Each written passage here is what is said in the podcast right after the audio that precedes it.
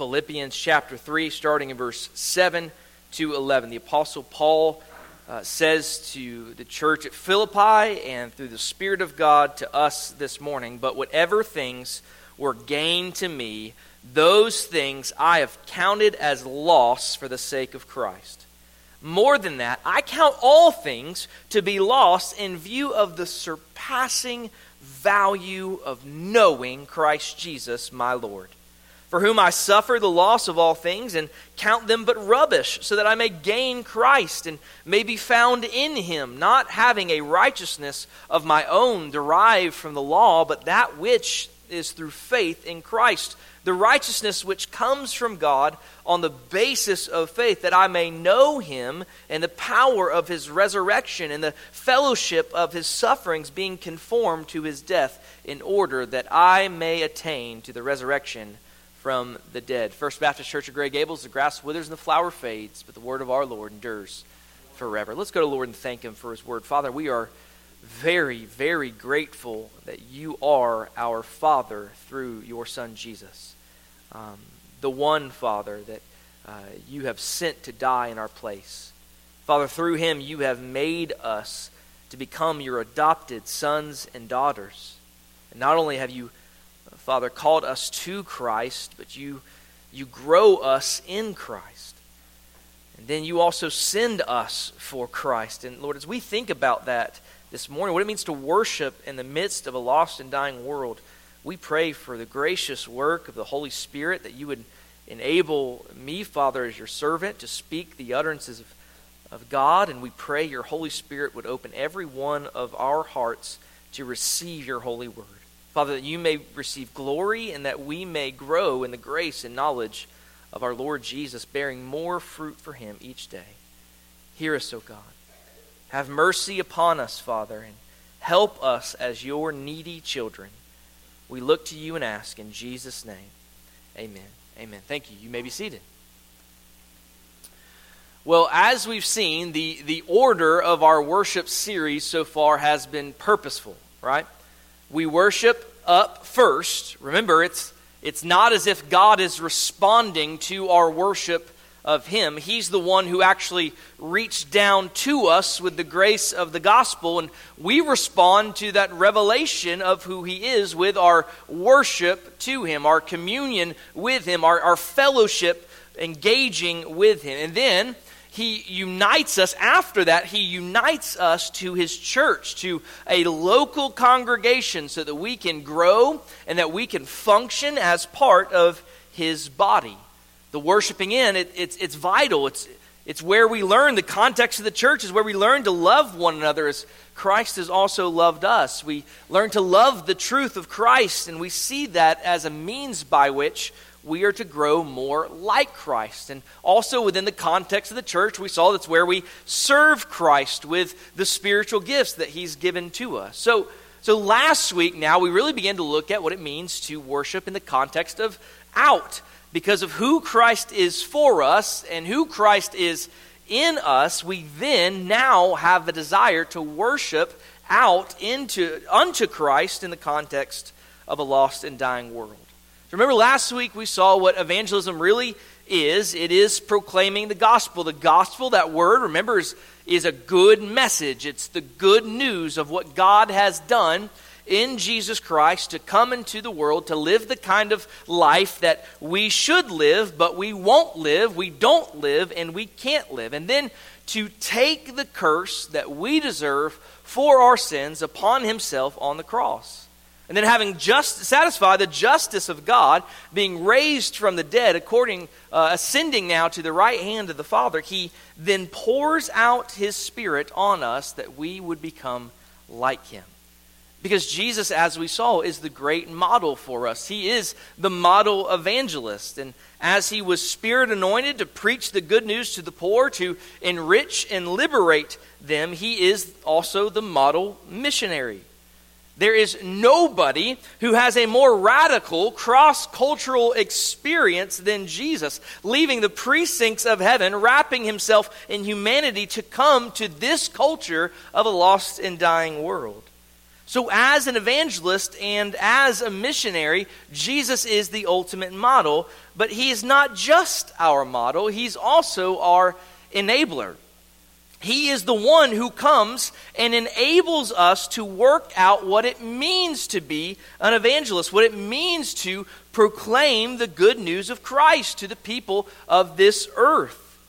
Well, one of the premier examples of how the Spirit of Christ living in someone enables them to be an evangelist and a missionary is the Apostle Paul. Uh, we've studied Paul extensively in our study we did not too long ago in the book of Acts. We haven't quite finished. We just really uh, began at the tip of the iceberg of who Paul is. And, and really, when we, we come to looking at Paul as an example as well of a model missionary on a human side, there is so much that we could draw from this. We could actually have a whole series about how Paul says, I follow Christ, you follow me, right? You, you follow me as an example as I follow Christ. We could look at all the intricacies of that in the series. But what I've done this morning is just selected a couple of writings from the Apostle Paul that I think would be helpful for us to examine him as a model. But not just to look and admire the Apostle Paul, but that we would seek things that would help us appropriate the truths and the reality that we're from Christ Uh, in the ministry of the Apostle Paul, that, that can show up then in our ministries that God has given to us. So we want to look at the things that God has given the Apostle Paul in his ministries and appropriate those truths in the same ministry that God has given to us, and that is to bring the gospel to the nations. And so um, let's look at this particular, particular passage before us this morning, and let's look at some characteristics we have in front of us. The first characteristic, we want to follow an example of Paul, and this is the most important one, so this will be the longest one. This is Paul's passion for knowing Christ. Uh, Paul's passion for knowing Christ. And when we read the Apostle Paul's writings, there's no doubt that, that this knowing Christ was central and key to who he was, and not only that, but to the effect of his ministry, as it should be, right? Um, even as we saw kids in our kids' time, in order to share the gospel, we must first know the gospel. And according to know the gospel, in knowing the gospel, we come to know Christ and have a passion for him. That's why I chose this passage in Philippians three. In this particular passage, Paul has rehearsed all the things before he was converted to the church at Philippi. He's walked through all the things that were valuable to him. He's listed everything that was important to him, the passion he had for religious things. Remember, he was a, a zealot for what he understood of God's will, but it was an, it was an external, it was an outward religion. It wasn't really faith in Christ. But when he was brought to faith in Christ, he says, all of those things that were formerly important to me, all of those things that were of such value to me in my outward self-righteousness, he says, I've now counted them all as loss. But not just as loss. Paul says, I literally count those things as rubbish, literally as manure. That is what those former things that were of such importance to me have become to me. And then he goes on to say this in verse eight. He says, more than that, I count all things to be lost in view of the surpassing value of what? Knowing Christ Jesus, my Lord, for whom I've suffered the loss of all things and have counted them as rubbish so that I may gain Christ. I have lost all those things, Paul says, that I might gain Christ. The surpassing value of of not just knowing about Christ here. That's not what this word connotates in the text, but knowing him. It's a personal relationship. It's a personal experience of coming alive to the relationship of Christ. And then he goes on in verse nine as well. He says, and may be found in him. That's such a great way to describe what it means to know Christ, right? To be found in him, not having a righteousness of my own that's derived from the law, not the outward, external righteousness I once had, but that which is through faith in Christ. The righteousness which comes from God on the basis of faith. That is the righteousness that Christ has accredited to our account through faith in the gospel. When we realize our spiritual destitution, when we realize, as we sang, that there is no other hope, that there is no other hope than the personal work of Christ, and we transfer our trust from whatever it was that we were trusting in to put our full reliance upon Christ through faith, then his perfect righteousness, his perfect status is credited to our account. Paul says that itself is also just a means to this end. He says in verse ten, he says, that I may know him and the power of his resurrection and the fellowship of his suffering, being conformed to his death. The righteousness that comes from God through faith in Christ is so that we can know Christ. He goes on and further unpacks that. He says that, that knowing Christ, that knowing of Christ, it's going to include the power of his resurrection. Now, I don't know if you've ever had the power to bring someone out from the dead physically. That's a pretty cool power if you did. Uh, but what Paul's meaning here is the power of what the resurrection represents, the power of being able to bring life, be the agents and instruments that have the message of life to watch someone who's spiritually dead come to life. Get this. This is this is one. I used to tell this to my, my youth all the time. Picture you had this superpower, that, that you had the words to speak life. In a sense, this is what we have with the gospel message. We are the instruments, the tools that God uses through his Spirit to be able to speak the message of life so that we can watch spiritually dead men and women become spiritually alive men and women to know Christ. That's a wonderful, wonderful gift. This is what we have in the gospel, and this is what Paul means, that this the resurrection power of Christ himself, it'll be operative in our hearts and lives through the risen Christ. Because the reality is, friends, if we desire to live godly in Christ Jesus, that persecution we talked about is coming. We know in our, our culture it's generally mild persecution, but there is that of the righteousness of God that stirs up hostility in the hearts of the unregenerate, those who don't know or love God. Paul says that this is part and par- partial to knowing Christ.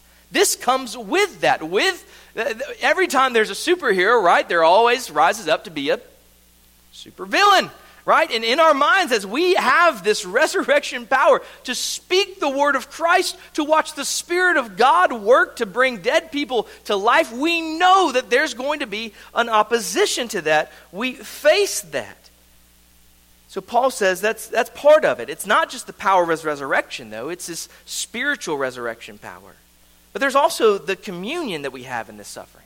Paul says that there's there's fruit even in walking through those sufferings. There's fellowship in his sufferings for his causes, his glory, and his kingdom. Then we live lives that bring hardship to us. This is all what it looks like to know Jesus in the midst of a fallen world, by the way. It is it is the, to have the gift of the gospel, the gift of being a tool to be used by God, and yet knowing because of the fact we are we are his ambassadors in this world to share the gospel, that there is going to be persecution, and we are going to be the ones who have to walk through the hardship in order to get this gospel message out. But he's so worthy of it, isn't he? And friends, listen, this is so vitally important. If we don't have this type of passion for knowing Christ, then we will never be the evangelist God has called us to be. In fact, I can directly tie the fact that, that if you have no desire to share Christ with anybody, that you ought to check your passion for Christ and whether or not you really know him. Because knowing Christ, having a passionate love for Christ, will directly produce in you a desire to share it to a lost and dying world. It will. If we're really going to be truly effective in reaching people for Christ, it has to start with cultivating this kind of heart love, affection for, this devotion to Christ himself.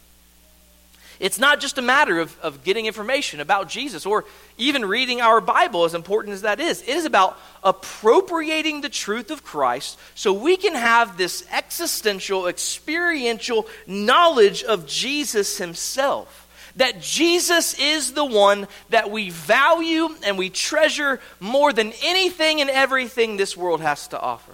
That he is the pearl of great price to us, that he is the treasure of our heart. And listen, this is something that happens as we dwell on the gospel.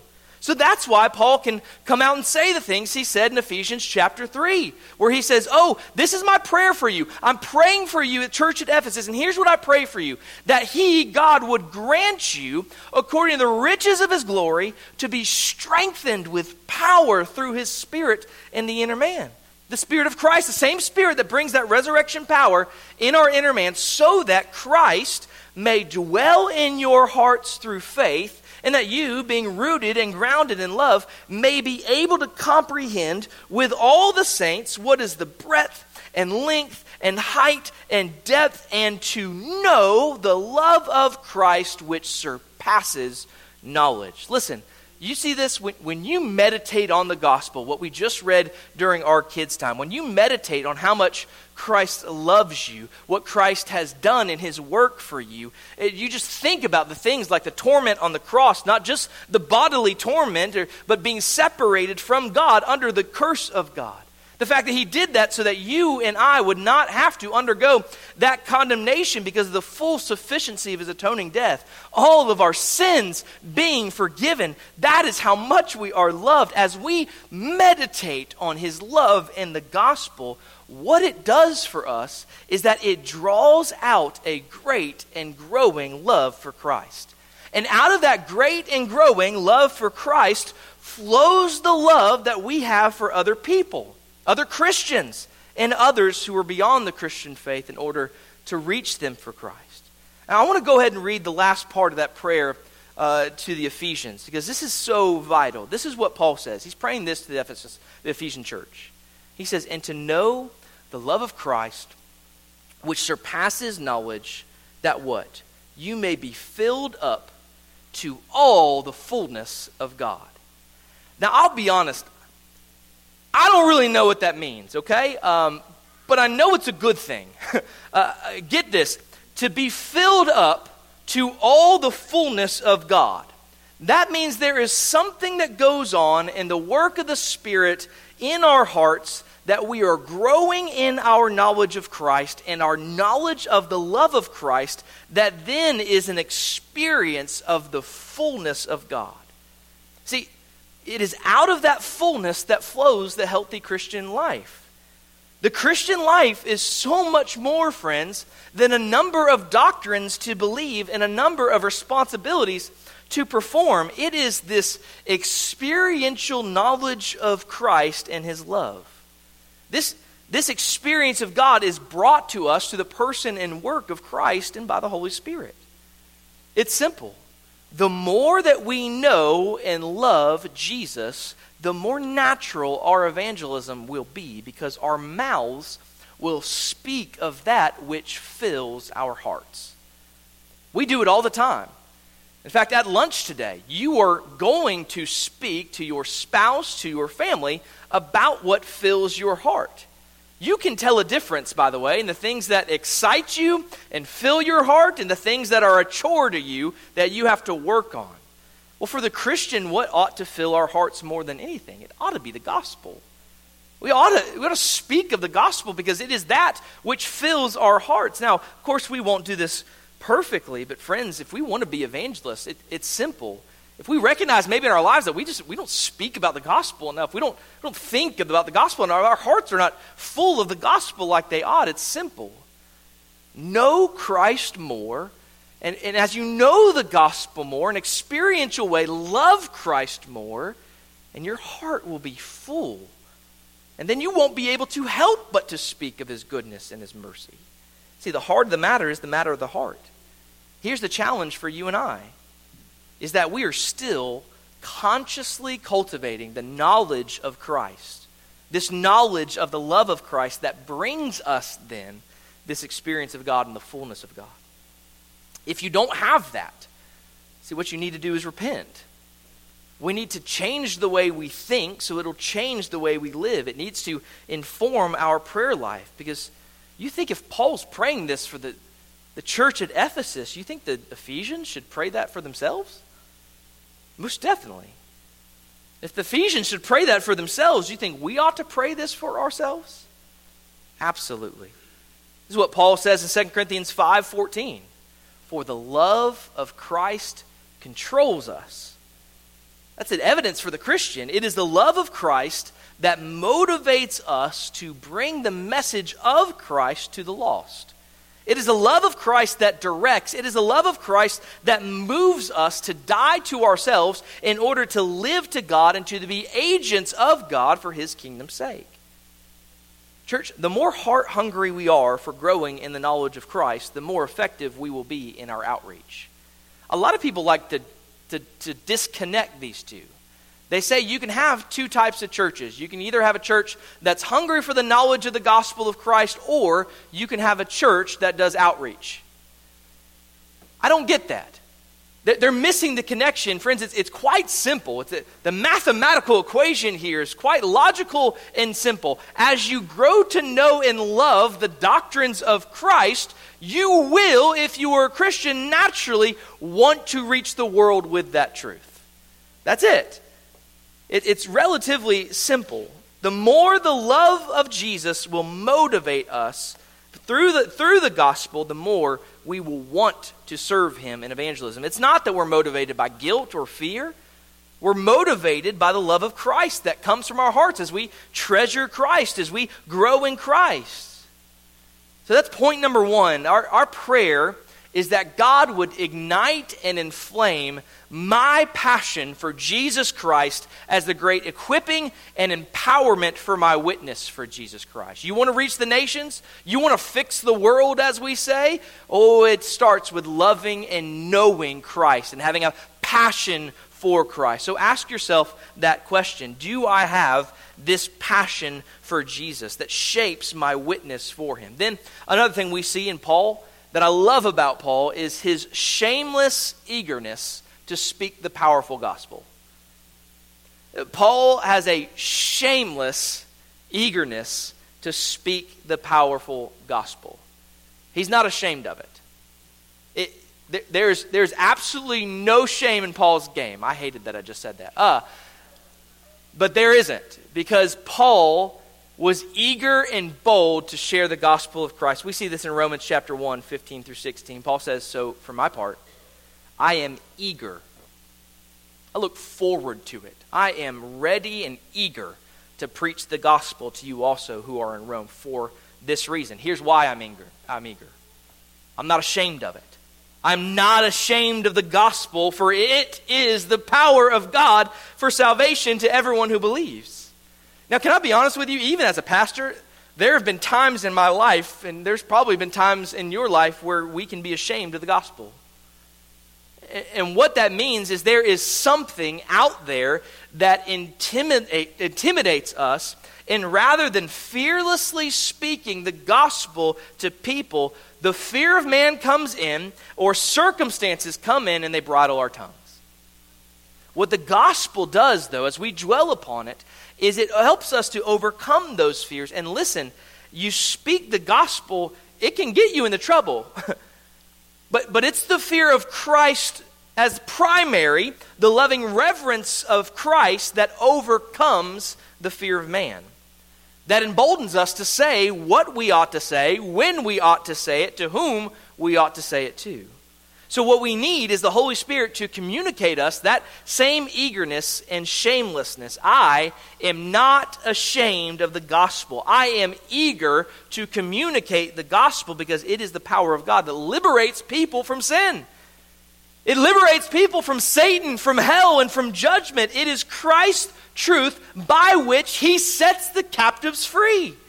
And here's the amazing thing. God has chosen you and I, man instruments, to take that powerful, soul-liberating message to the lost and dying world around us. We ought to have that same heart that Paul had that eagerly communicates Christ to the people around us without shame. And I wonder if we, we miss that in our world because we're, we're far too afraid of coming off like the Christians that are perceived on television and, and movies as being corny, as being so different, so weird, right? The homeschool, nothing but Chick-fil-A, three meals a day type Christians, right? We're terrified of that. We don't want to be stereotyped in that way, although I would eat Chick-fil-A three times a day, um, and now I'm craving it. It's a Sunday, so we've got issues. Uh, but no, we are so terrified of the stereotypes they're going to put us under. That is fear of man. What what can that ultimately do to you? Why why are you so afraid? Jesus Christ has reached down from heaven and saved your soul. And you're scared of what other people in this world, who are not God, by the way, are going to think about you? We're ashamed of the gospel of Christ. We need to pray for the same eagerness and boldness and shamelessness that Paul had. Absolutely. When uh, Jesus gives a word of warning here, doesn't he? In Luke nine thirty-six, where he says, "For whoever is ashamed of me and my words, the Son of Man will be ashamed of him when he comes in his glory and the glory of the Father and of the holy angels." We need to pray, "Oh Jesus, let me not be ashamed of you. Instead, let me be so in love with you, have such an affection for you, that I will boldly speak to the people who need to hear it."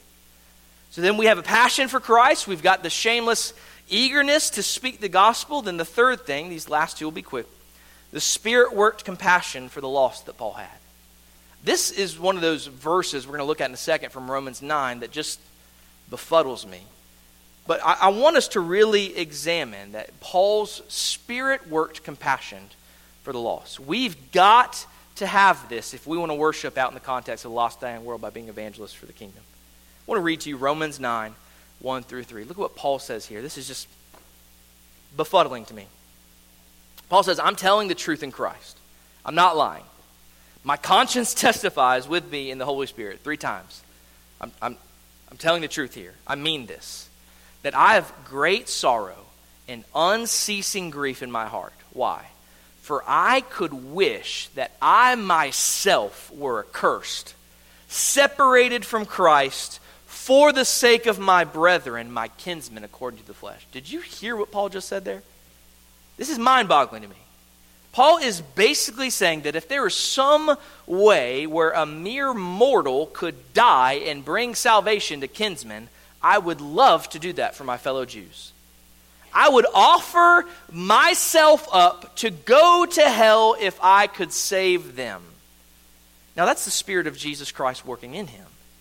Now, of course, that's not possible. It's not. He... He says, "I'm telling you, this is what the Spirit is working in my heart." He says, "I've got great sorrow. I've got unceasing grief in my heart for them." This is a Christ-like compassion for lost people. And we need to ask Jesus to give us that same compassion. Help me then to, to be about what it means, to remember what it means to be lost and apart from Christ. What it would mean to die in the state of eternal separation from Christ. Give me an ongoing awareness of that so that my heart is so broken over the lostness of people in my network of relationships. So I don't just look to them as friends, family, associates, and neighbors, but I want to ask, do they know Christ? And if they don't know Christ, oh God, with a broken heart, now in my prayers, I am looking for opportunities to share the gospel with them. This is Paul's compassion for the lost. Let me ask you a question. How... How deep is the sorrow that we feel for lost people? You know, there's a certain danger that comes from what we call the doctrines of grace when they're not really fully understood. Uh, the doctrines of grace, when you don't understand them biblically, can actually harden your heart. If you think in your mind, well, well, I know, I, I believe in things like election that are biblical, and so, you know what, they must not be the elect of God. So I, I can't really be that sad about it. Let me remind you the context of what Paul says here in Romans chapter nine. This is perhaps maybe the clearest place in the whole revelation of God whereby we see the sovereignty of God in things like electing love and saving grace. It is in this chapter where Paul says some really hard things to wrestle with. He talks then about the vessels of mercy that were prepared beforehand and the vessels of judgment prepared beforehand for destruction, that God raised up Pharaoh in order to demonstrate his power in him, that Pharaoh was a deliberate instrument as a model of the power of God in judgment. And, but you see, you can know all this stuff, but if we're not careful, we can harden our hearts against lost people. But Apostle Paul didn't do that. No. One of the greatest preachers of the free and the sovereign grace of God in Christ Jesus has a broken heart over his countrymen who are rejecting the gospel.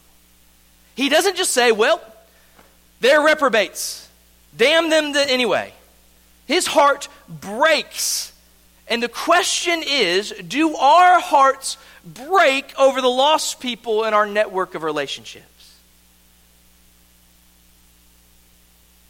Are we saying, like we study in our Sunday school lesson, like Jonah, they deserve it? Because friends, here's the truth of the matter. You deserve it. You deserve the full and final wrath of God. But you didn't get it. And the one reason you didn't get it was because of the grace of Jesus Christ. How dare our hearts not break for those who are rejecting this wonderful, free, and sovereign grace. We ought to be brokenhearted. We ought to weep and mourn with our brothers and sisters whose friends and family members are lost. But what we walk away and do is say, I'm praying for you. And then we actually don't care. Friends, pray with them. Break, ask God to break your heart for them. And come together and have that kind of compassion. Do you ever think that? Oh, I wish that if it were possible, they could have my salvation. That I would spend an eternity in hell apart from God so that they would be saved. That is a radical type of love for the lost that Paul has.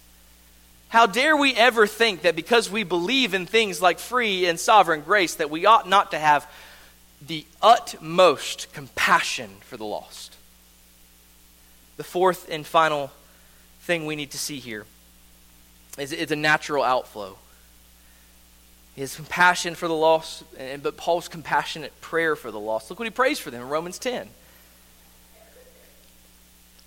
See, Paul doesn't, Paul doesn't do this. Paul doesn't just say, I'm going to be praying for your lost family member. I'm going to be praying for those Jews I know who aren't there. Paul gets down on his knees, and then he begins to pray for them. Look what he says. He says, brethren, my heart's desire and my prayer to God for them is for their salvation. But we say things, well, you know, if they're if they're chosen of God, they're going to be saved, so what use is it praying for them if they're not elect? Well, one thing, friends, we, we have no idea who the elect are and who's not. But you have the Apostle Paul here in the context, by the way, of God's sovereign, predestinating, electing, and saving love. He gives us the model, whether we connect the dots in our brain or not, it's right here. The Spirit, he says, is working in his heart. My heart's desire for these unsaved Jews and my prayer to God is for their salvation. Salvation. I want them to be saved. I'm praying to God and asking for his saving grace. And the truth is, by the way, that it is our prayers that are the means of this outworking of that predestined decree of God to save his elect through the gospel. He decides to use our prayers to accomplish that feat. I don't know how it all works. I don't know the timeline of it. I'm not omnipresent. I'm not eternal. I can't tell you what it's like, but I know this, that if you're saved, it's because of God's electing grace, but he also uses the prayers of his people and the sharing of the gospel of his people to bring about such grace. We've got to marry those two. So here's the question, the searching question for you and I is, are you and I passionately desiring and fervently praying from the heart for the salvation of our friends, our relatives, our associates, and neighbors who don't know Christ? That is something the Spirit works in our hearts. This is the way we worship in the context of a lost and dying world, with a heart that's hungry for Christ, a heart for compassion for lost people and those who are around us. Friends, the good news of the gospel is the same Holy Spirit who works these graces in the heart and the life and the ministry of the Apostle Paul. It's the same Holy Spirit that lives in your heart and in my heart if we're born again unto God. This is vital to our worship. If we are really going to be evangelists, friends, we must be motivated by a love for Christ, a love for the lost, by prayer and witness for the lost. May the grace of God work in our hearts then to deliver us to our from our evangelistic apathy, to break our hearts and give us the confidence in what God does through his all-powerful gospel. So how healthy are we? Well, there is room for improvement, and it is the Holy Spirit who is the agent of grace to convict us, to bring us to repentance and a change of mind, which leads to a change of behavior. I just want to challenge you in this way, a practical application for you. Friends, I, I believe that you should have at least, at least, two to five people that are your regular objects of fervent prayer that God would bring the grace of salvation to them. You should be regularly and fervently praying for them and praying for opportunities for you to build a relationship with them so that you can bring the gospel across that bridge of a relationship of love into their hearts. Because, friends, so often God uses when people know we care about them to open their hearts up to receive the good message of, of Christ. Every one of us. We ought to have a small handful of people that God has put on our hearts that we fervently are praying that God would give us an opportunity to share the gospel with them and that their hearts would be open to be saved by that gospel. So if you're not doing that, let me just lovingly challenge you, urge you, as Paul says, my heart's desire and my prayer to God for them is for their salvation. Let's join that together. Friends, if, if we want to be a church that evangelizes, we ought to love God, love each other, love the lost enough to pray for their salvation, but not just to pray for their salvation, to look for an opportunity, pray for an opportunity to share the love of Christ with them. Will you do that together with me? I pray that you will. Let's stand as we, we pray together.